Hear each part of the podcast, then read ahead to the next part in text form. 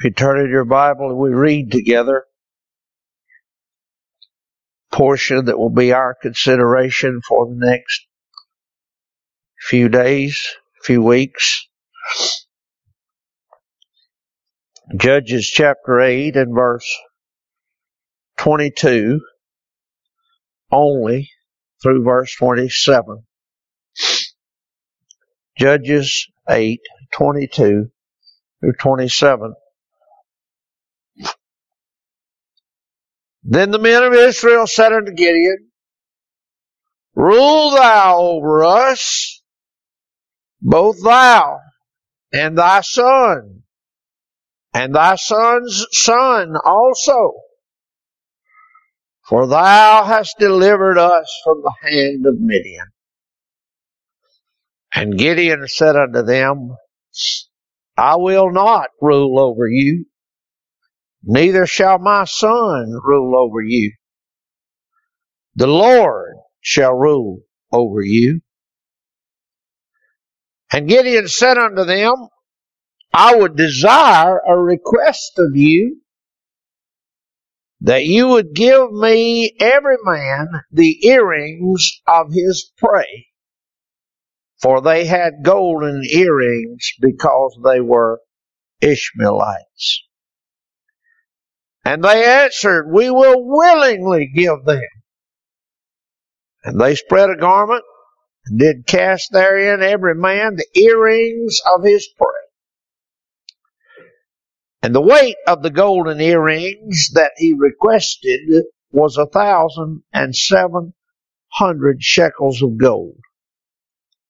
Beside ornaments and collars and purple raiment that was on the kings of Midian and beside the chains that were about their camels' necks.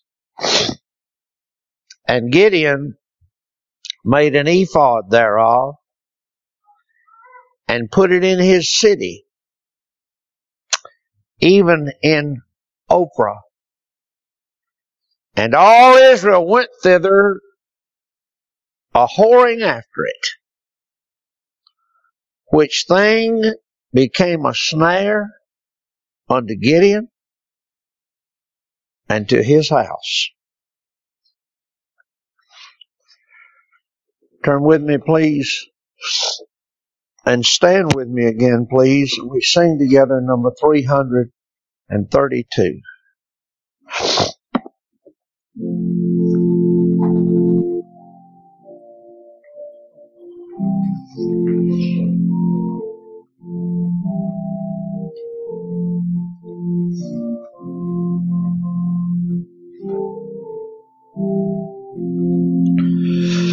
Let earth with every isle and sea rejoice the Savior reigns. His word like fire prepares his way and mountains melt to plains. His presence sinks the proudest hills and makes the valleys rise. The humble soul enjoys his smiles, the haughty sinner dies. Adoring angels at his birth made our Redeemer known. Thus shall he come to judge the earth and angels guard his throne. His foes shall tremble at his sight and hills and seas retire. His children take their upward flight and leave the world on fire. The seeds of joy and glory sown for saints in darkness here shall rise and spring in worlds unknown and a rich harvest bear. Thank you. Be seated.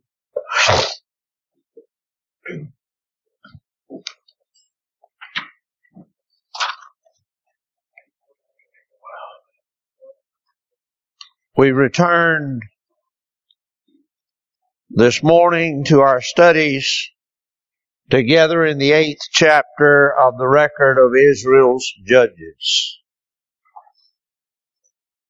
In order to set the whole scene before your mind in one single statement. I give it to you in the four short words of my sermon title. The war is over. Gideon has been called away back there in chapter 6 out of a wine press threshing the wheat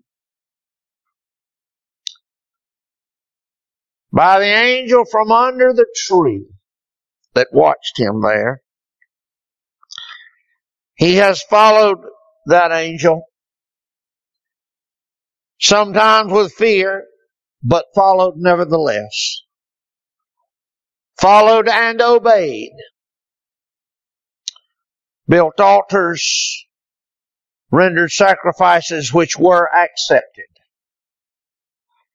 He has gone forth and fought the battles of the Lord by faith. He has defeated the Midianite hordes. In the field of battle and in fields of spiritual strength and might. Gideon has seen much and Israel has watched as he took that little band whom God chose and defeated Israel's terrible enemies. But now the war is over. You'll remember, I'm sure, those of you here, Americans, your generation, you've seen pictures. I've seen pictures and movie reels. You remember the great rejoicing in the streets at the conclusion of World War II when the announcement was made that victory was won and war was over. We've all seen the little clips of ticker tape parades and dancing in the streets, the joy. Armistice, armistice, World War One, signing of the peace. Great rejoicing because war was over. But when war is over, then men's minds, after the initial rejoicing and times of exhilaration because of that, men's minds turn to the future. Now what? But now in our text this morning, the smoke of battle has cleared. God's enemies lay rotting in the dirt of Israel's landscape. Gideon has even settled his personal accounts with false and unfaithful brethren. A new day has dawned and a new era has begun. Forty years of peace lay ahead of them. We find that in verse 28 that we didn't read this morning. Forty years of peace lay ahead of them. A new day has dawned, and so it is that we find in the wording of verse 22 then. Verse 22 begins with that word then. The war's over. Then it is, in verse 22 tells us, then it is, just then, the men of Israel came to Gideon with these words, Rule thou over us, both thou and thy son, and thy son's son also. For thou hast delivered us from the hand of Midian. The men of Israel come with this request. One commentator, Matthew Henry to be precise, said that it was a reasonable and even plausible request. That is, it was well within the natural order of the ways of men. They wanted to honor so great a figure. And they rightly trusted his leadership for their future. And so, Matthew Henry at least would make the case that this was not an unseemly thing for them to do. It was reasonable. Yes, even plausible. But we know that they were keenly influenced in this matter by their neighbors. Verse 18. Then said he to Zebah and Zalmunna, What manner of men were they whom ye slew at Tabor? And they said, As thou art, so were they. Each one resembled the children of a king. This was the order of the world around them. This was the influence of all of their neighbors to have a king. Oh, could I just give you by way of a simple lesson this morning? That despite our best intentions, how powerful is the influence of the world around us. How powerful every day is the influence of the world around us. All of Israel had been sold with this same notion that their neighbors had. Be a king. Come and be our king. But our God had already declared his purpose to keep his people unspotted from the world. Not in the Old Testament. Those words are found in James 1 and verse 27. But it was clear in all that Old Testament law and instruction. God had intended to keep his people unspotted from the world. He had made his designs clear, had he not? Way back yonder, when first he covenanted with Abraham. Listen to the words. You remember it? Genesis chapter 12 and verse 1. Listen how the Lord covenants himself with Israel. Genesis 12 and verse 1. Now the Lord had said unto Abram, Get thee out of thy country and from thy kindred and from thy father's house unto land I will show thee, and I'll make of thee a great nation. I'll bless thee, and make thy name great. Thou shalt be a blessing, and I'll bless them that bless thee, and curse him that curses thee. And in thee shall all the families of the earth be blessed. From that very original covenant, from that very original taking up of Abram and this people for himself, he said, Get thee up, get out from among them. Get up and get out. That'd be a good sermon title for a meeting, would it not? Get up and get out! get up and get out from among them. Oh, but now, these men of Israel, verse 22, have succumbed to the influences among whom they have dwelt for so long, and now they want a king. And just as a sidelight, if I may just say it, that phrase keeps haunting me in verse 22 the men of Israel.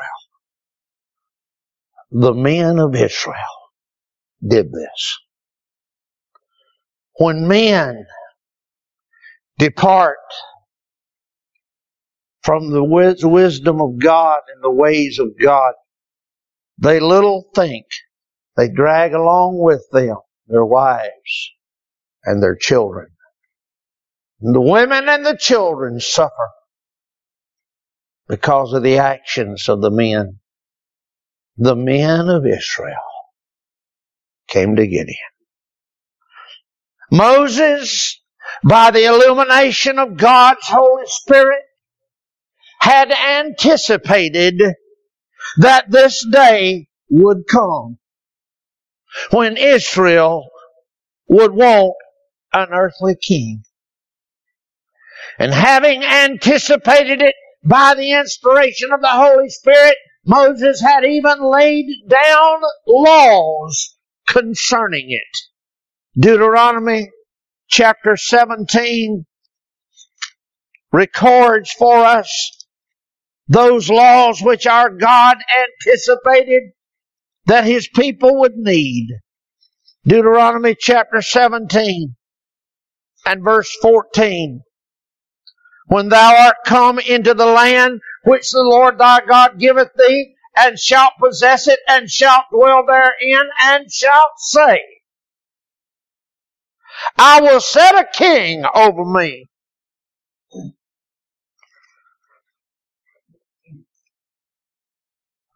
Like as all the nations that are about me. Our God anticipated that the influence of their neighbors would bring this to pass. And so he says to them, when you come to that land and you're there and you're dwelling in it and you're saved, you're going to say, I'm going to set me a king over me like all the nations around us have. Then verse 15, thou shalt in any wise set him over thee whom the Lord thy God shall choose.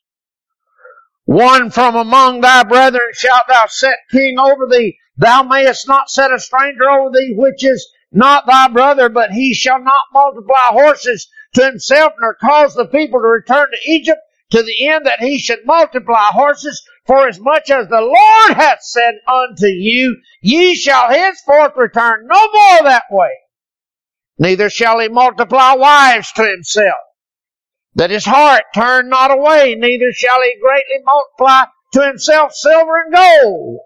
And it shall be when he sitteth upon the throne of his kingdom that he shall write him a copy of this law in a book, out of which all that, out of which that, out of that which is before the priests and the Levites. So our God begins to detail the instruction you're going to want a king. And when that day comes, I'm instructing you now. I'll choose the king. You'll not choose the king. I'll choose the king. And here's how he shall reign. He'll not reign as one that grabs and gobbles and hoards gold and silver and horses and powers and all those things. But here's what he shall do if he's going to reign over you. He needs to write out a copy of this law and read it to you. Our God had anticipated this day would come in Judges chapter 8. But says Fausset in his commentary, this, this giving a king to Israel like so many other things, was permitted in condescension. These are Fausset's words. It was permitted in condescension to Israel's infirmity. But it was not his highest ideal for them. Oh, Gideon has given us God's ideal. The Lord shall reign over you. But our God, recognizing the weakness of His people, and in their weakness and stupidity, He allows that they should conduct themselves in a certain way. Can I just give you another quick lesson from that? God's condescensions to Israel's weaknesses ought never become the standard of license for holiness. God's condescensions on account of the weaknesses of men, Israel, ought never become the standards of license for holiness.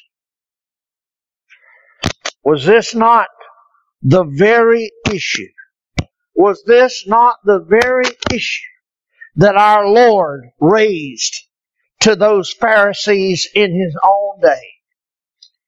Matthew chapter 19 verse 1. It came to pass that when Jesus had finished these sayings, he departed from Galilee and came into the coast of Judea beyond Jordan, and great multitudes followed him, and he healed them there. And the Pharisees, verse 3, also came unto him, tempting him, saying unto him, Is it lawful for a man to put away his wife for every cause? Verse 4, And he answered and said unto them, Have you not read that he which made them at the beginning made them male and female? And said, For this cause shall a man leave father and mother and shall cleave to his wife, and they twain shall be one flesh. Wherefore they are no more twain but one flesh. Verse 6. What therefore God hath joined together, let no man put asunder. And what do they do? They refer back to an institution that responded to the weakness of Israel. And they said unto him, verse 7, Why did Moses then command to give a writing of divorcement and to put her away? Verse 8, He saith unto them, Moses, because of the hardness of your heart suffered you to put away your wives. But from the beginning, it was not so. I repeat my lesson to you. God's condescensions to Israel's weaknesses ought never become the standard of license for holiness. God's condescension to their weakness. Give us a king, he anticipated that day would come. So these men of Israel, in their carnal designs, failed utterly to see God's hands. And so they set out to set up Gideon as their king. They failed utterly. Look at the words at the end of verse 22. For thou hast delivered us. They failed utterly to see the hand of God. And so they said, give us a king. Be our king. Be our king. Edersheim put it in these words. He said the deliverance of Israel was now complete. It had been wrought most unexpectedly and by apparently quite inadequate means. In the circumstances, it was natural that in measure as the people failed to recognize the direct agency of Jehovah, they should exalt Gideon as the great national hero. Accordingly, they now offer him the hereditary rule over at least the northern tribes. Gideon had spiritual discernment and strength sufficient to resist this temptation.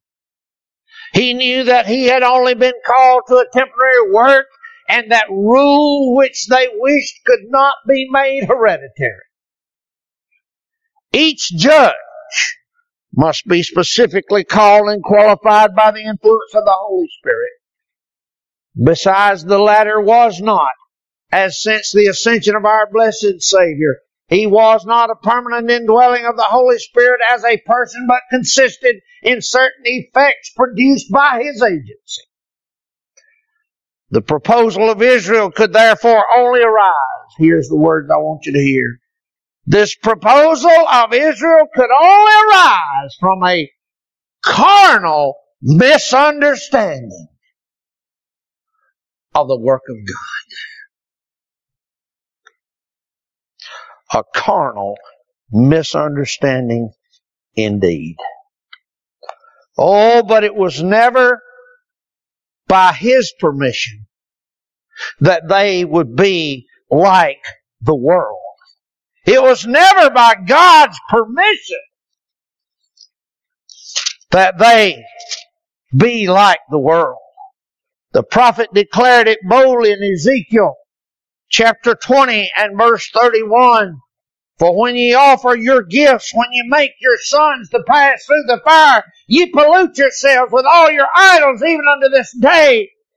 And shall I be inquired of by you, O house of Israel? I will not be inquired of by you.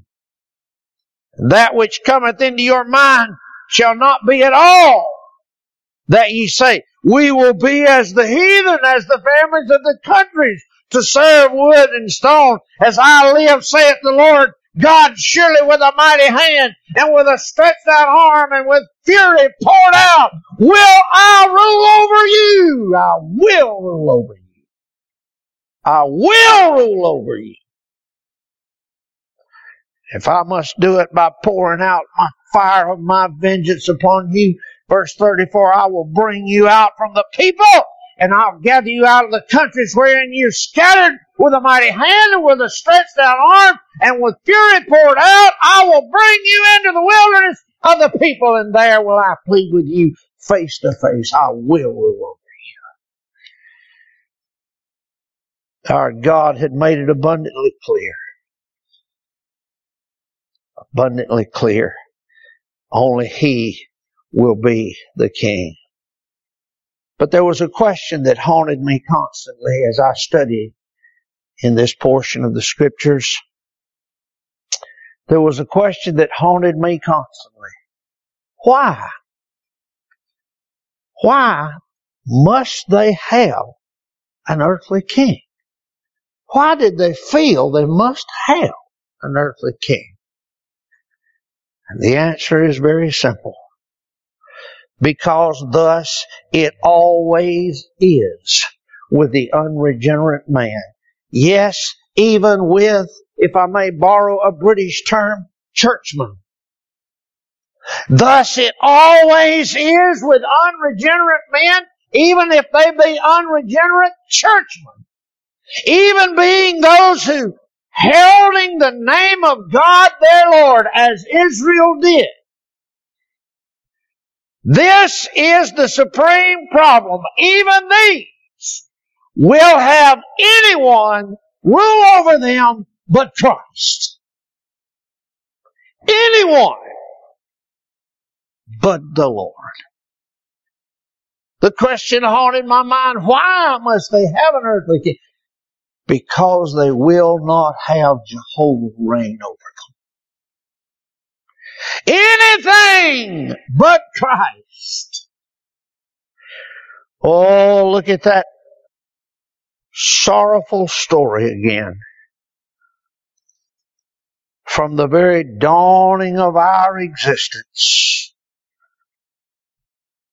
That very familiar story, and oh, please don't let familiarity breed contempt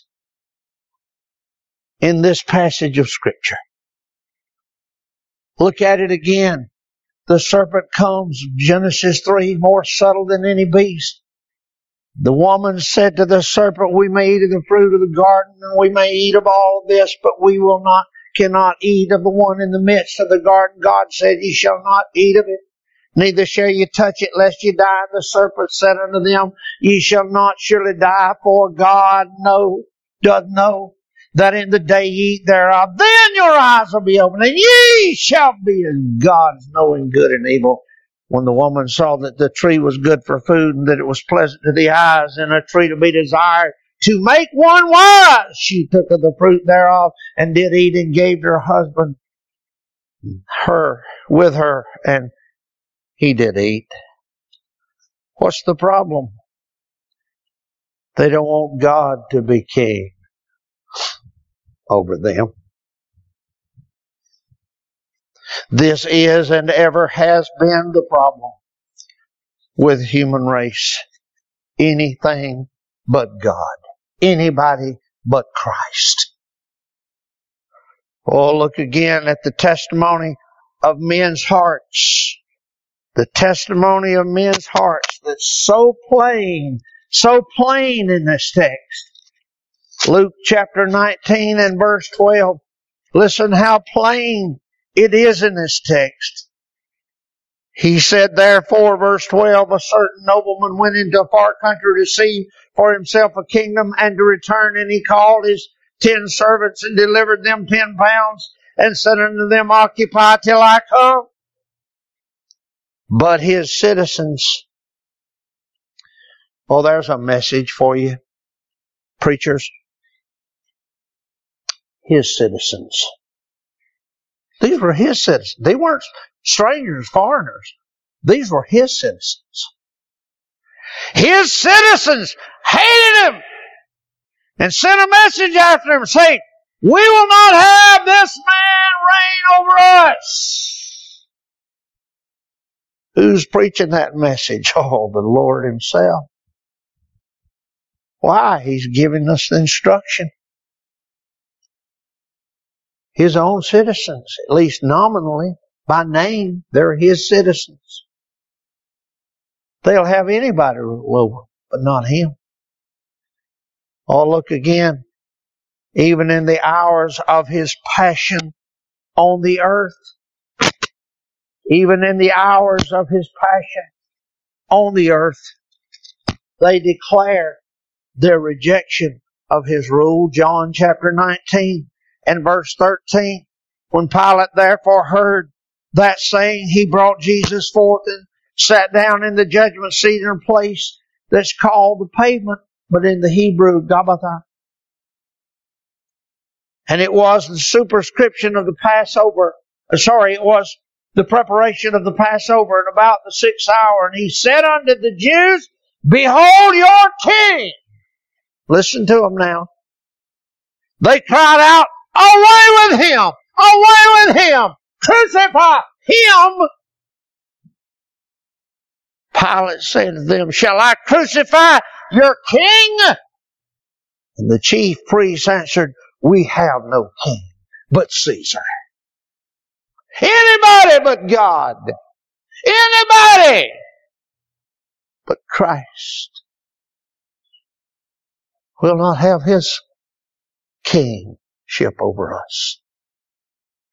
Oh, I'm trying to answer for you the question I answered for me. Why did they even ask for a king? Why must they even have an earthly man? Oh, here's the answer. Because of the depravity of man's heart, he'd have anybody rule over him rather than God.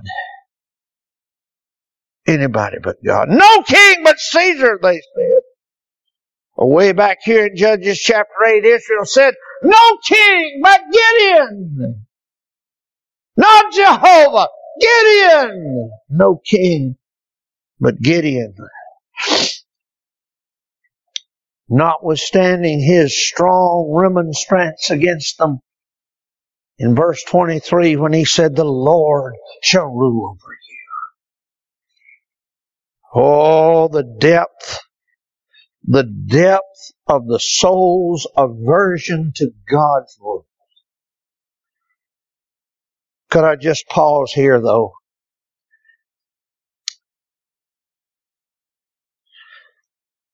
And just leave our text briefly where it sits and refresh our hearts this morning with some glad news for you. He will reign over his own. he will rule over his own. And his reign is not only the authority of a sovereign, but it is the supplications of a priest. Oh, can I just share this with you? He will reign over his people. And his reign is not just the authority of a sovereign. It is the supplications of a priest. Oh, Whoa, listen. Listen to the prophet now. In Zechariah, Zechariah chapter 6, verse 11. Then take silver and gold and make crowns and set them upon the head of Joshua, the son of Josedech, the high priest, and speak unto him, saying, Listen now. Speak unto him. Thus speaketh the Lord of hosts, saying, Behold, the man whose name is the branch. Hallelujah. The man whose name is the branch.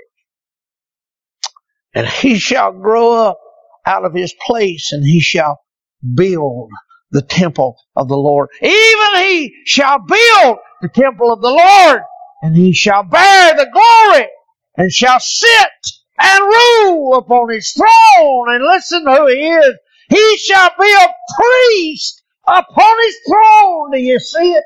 A priest who sits on a throne, a king. Oh yes. But this king is a priest. A priest on his throne. And the counsel of peace shall be between them both. Oh, hallelujah. My wife sometimes admonishes me not to read so much.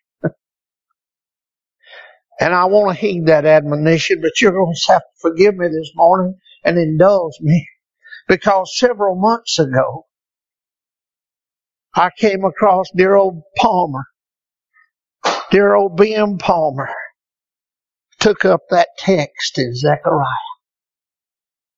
And I wanted to share with you this morning what he said. If I could just lift your spirits this morning into the third heaven, as it were, by letting you hear this preacher and what he said about this verse. He said, in the coronation of this priest king, we have the germinant fulfillment of all the promises of grace to us and the application of the whole scheme in our personal salvation. After satisfaction has been made to the law, according to the exactions of its strict justice, after satisfaction has been made to the law, after the priestly advocate has filled his plea of intercession in the chancery above. I love that. After the judicial decree has been rendered by the court, which secures the sinner's title to eternal life, the whole process falls, fails of any practical benefit if there be no provision to carry this decree into effect. It sleeps inoperative upon the record. I love those words. Oh, he's accomplished. He's satisfied everything. Yes. But it just sits sleeping on the record. inoperative upon the record if it be not taken up and issued in the sinner's actual experience. The Father whose office it is in these transactions to represent the majesty of the law delivers the sentence of judicial acquittal into the hands of the advocate who has suited out. But he as the surety who stands, pledged to present these redeemed sinners before the Father without spot or wrinkle, he must assume another function pertaining to another office before this mighty trust can be discharged. Just here comes in the kingship of the Redeemer. Hallelujah. With the executive prerogatives the priest who by sacrifices has purchased our pardon and by intercession has confirmed the legal title is now clothed with the mediatorial authority as a king to dispense the same hallelujah. The priest is the king and the king is the priest. Hallelujah. Oh, through His Word and by His Spirit, He conveys it to the sinner, seals it upon his conscience, fills him with the joy of full acceptance with God. Precious as a condemned sin, uh, condemned criminal whose pardon has been issued by the chief magistrate. It's neither liable by liberated from cell nor rejoices in the sense of security until the certified warrant arrives, which knocks off his chains and restores him to society. And thus must the Redeemer be a priest to recover the life which the sinner had forfeited to justice. And he must be a king in order to convey and apply it. And in the union of both that cause is peace and finds its consummation. Hallelujah. The priest, he will reign over his people. He will reign over his people. oh, but this king is a priest. He combines the office of kingship and priesthood. Palmer goes on and says, how shall this complex relation of personal responsibility of the federal obedience be adjusted? Well, he says the answer is found in the consolidated offices of a priest king. The priest offers the sacrifice to God, which takes away the sins of the world. As the obedience even unto death was rendered for us, the Father accepts it as ours. And no use can be made of it other than to apply it in the law as the grounds for our justification. Upon this basis, a legal title is obtained not only to freedom, but to full acceptance with God. The priest's separate work is done. And now gathering up the mediatorial robes, gathering up his mediatorial robes, he ascends the throne upon which he sits sovereign and ruler. Hallelujah. Can you get that picture in your mind? Gathers up the mediatorial robes and climbs the steps to sit as sovereign. oh, hallelujah. The priest's separate work is done. All between the mitre and the crown he places the counsel of peace. To be carried into effect under the seal of that royalty which dispenses the grace which the priesthood has purchased. the law which the priest has magnified and made honorable forever, the king now administers from his throne. Hallelujah. Oh, Palmer says one more. He said the altar is the stepping stone to the throne. Oh, that sums it all up, doesn't it? Isn't that beautiful? The altar is the stepping stone to the throne. The sacrifice, sacrifice upon the one is the more awful when the solemnity of the priest is added to the authority of the king. The power wielded from the other is more commanding when the majesty of the king is added to the sanctity of the priest. oh, the crown imparts its splendor to the mitre. The mitre imparts its holiness to the crown.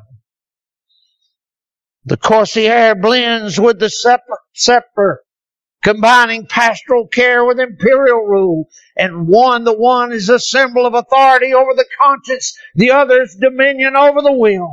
The priest comes with the traces of suffering. The king comes with the emblems of triumph. Sympathy breathes in the prayers of the priest. He commands as a king. The voice of the one opens with benediction and that of the other pronounces the reward. The priest symbolizes worship. The king symbolizes obedience. And in their union, worship becomes obedience and obedience becomes worship. Hallelujah. Pardon is purchased by the priest. Amnesty is declared by the king. Righteousness is wrought by the one and it gives as a wedding garment to the other. In the priest, he became a holy priesthood, offering spiritual sacrifices accepted to God by Christ Jesus. But in the king, he becomes the king with our God sitting upon the throne and judging the angels. Each office is glorified by the other, and the value of both is enhanced by their union. In the priest king, all is found that blood can purchase and power can bestow. Oh, well, I'll leave you with that. I'll leave you with that. In this priest king, all is found that blood can purchase and power can bestow. Hallelujah. A priest king.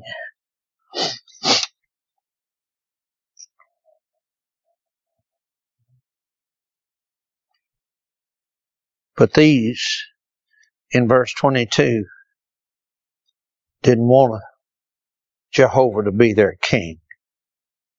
They wanted Gideon to be their king.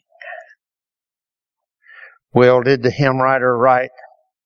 Thomas Kelly, sometime in the mid 1800s, said, Come, ye saints, unite your praises with the angels round his throne. Soon we hope our Lord will raise us to the place where He is gone. Meet it is that we should sing glory, glory to our King. Sing how Jesus came from heaven, how He bore the cross below, how all power to Him is given, how He reigns in glory now. It is great and endless thing. Oh, it's sweet to sing of Him. King of glory, reign forever.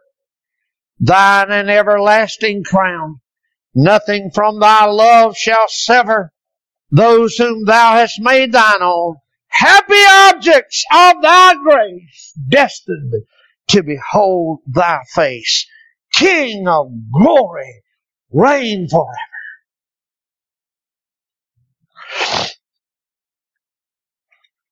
But these men of Israel didn't want him.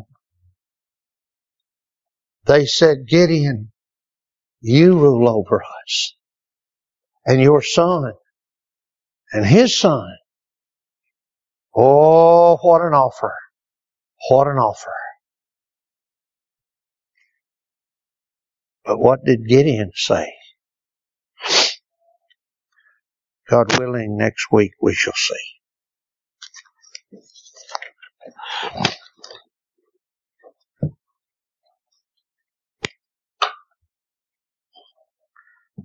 Turn with me, if you will, please, and stand with me. Sing number 325.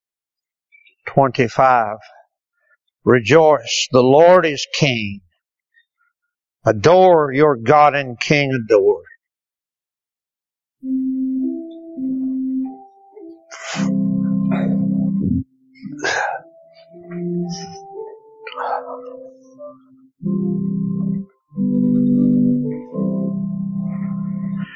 Rejoice, the Lord is King, your God and King adore.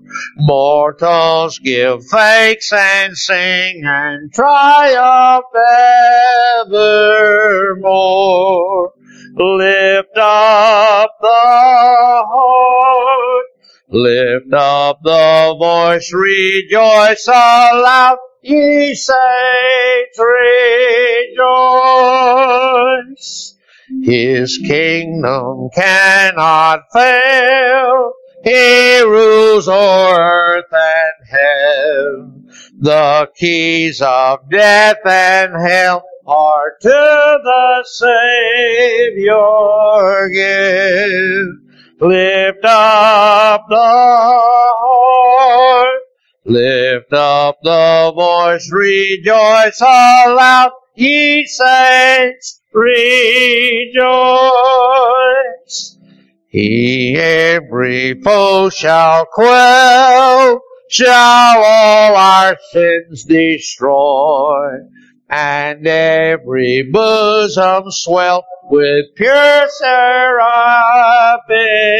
joy. Lift up your heart. Lift up your voice. Rejoice aloud. Ye saints, rejoice. Rejoice in glorious hope. Jesus the judge shall come and take his servants up to their eternal home.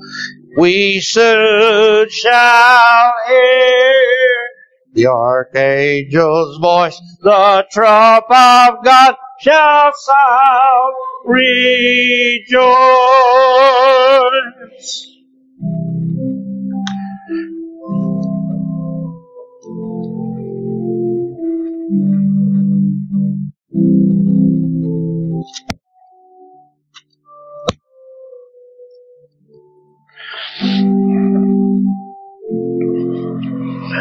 Mm-hmm.